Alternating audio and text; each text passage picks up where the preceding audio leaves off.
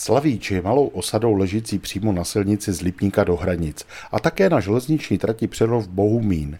Tato poloha znamenala pro obec už v minulosti prosperitu, ale také trvalé ohrožení ze strany vojsk, která tudy procházela. Jméno Slavíč prý pochází od Slavíků, kteří si zde v minulosti hojně prospěvovali. Jiná hypotéza jej však spojuje se zakladatelem vesnice, který mohl být muž jménem Slavko. Počátky obce jsou spojeny s panstvím se sídlem na hradě Drahotuš.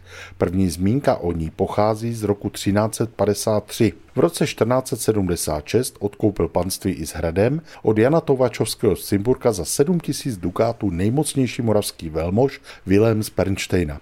Spojil jej s hranickým dominiem a právě za Viléma z Pernštejna nedaleko Slavíče vybudovali veliký rybník.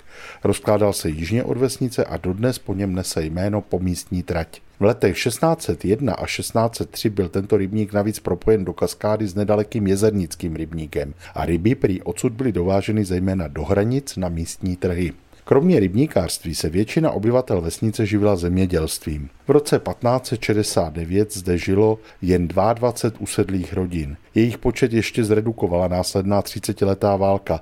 Ani pod ní si pak obyvatelé Slaviče neoddychli. Z obavy před vpádem Turku se tady utábořili Sasové a Braniboři, táhnoucí na pomoc na jižní hranice monarchie. Následně se zde objevovali Uhři, kteří se vzbouřili proti císaři a později i Poláci a další armády. Už v roce 1720 byla zdejší cesta zařazena mezi strategické obchodní silnice. Směřovala do Haliče a byla tedy důležitá jak pro biznis, tak také pro vojsko. V přilehlých obcích vznikaly hostince, které využívali formani i pocestní. Podobný podnik stál i ve Slavíči a prosperoval až do výstavby železnice. Už v roce 1812 jsou ve vesnici zprávy o školním vyučování.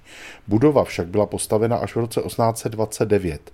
O rok později zde bydlelo v 50 domech 339 obyvatel. Stavba železnice, zahájená v roce 1843, pak proměnila celou obec. Od té doby má vesnice i svou nejznámější památku železniční tunel, mimochodem jeden z vůbec nejstarších u nás. Podle legendy prý byl postaven na přání císaře Ferdinanda, jehož jméno železnice nesla. Prý se mu zdálo podivné, že na tak dlouhé trati žádný tunel není. A tak mu jej postavili. Skutečnost je ale jiná. Trať ve svažitém terénu musela překonat zastavěnou část obce. I tak zde museli stavbaři vykoupit některé domy a kdyby trať překonávala obec zářezem, muselo by jich být mnohem více a ostatní by museli být upraveny tak, aby nebyly ohroženy požárem. Trasa tunelem tedy nakonec byla levnější. To se ukázalo při zdvojkolenění železniční trati v roce 1873.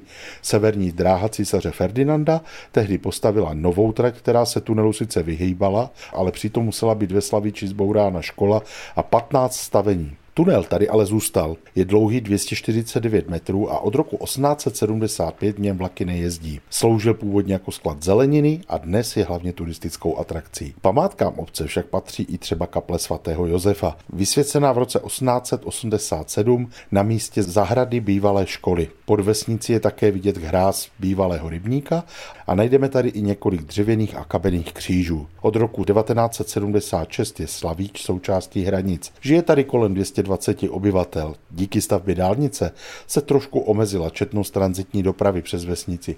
I tak je to však místo, kudy projede mnoho lidí den co den. Škoda jenom, že se zastaví tak málo z nich. Slavík za to totiž rozhodně stojí. Pohlednici z kraje mezi Praděnem a Hanou, tentokrát ze Slavíče, vám po vlnách Českého rozhlasu Olomouc poslal Mirek Kobza.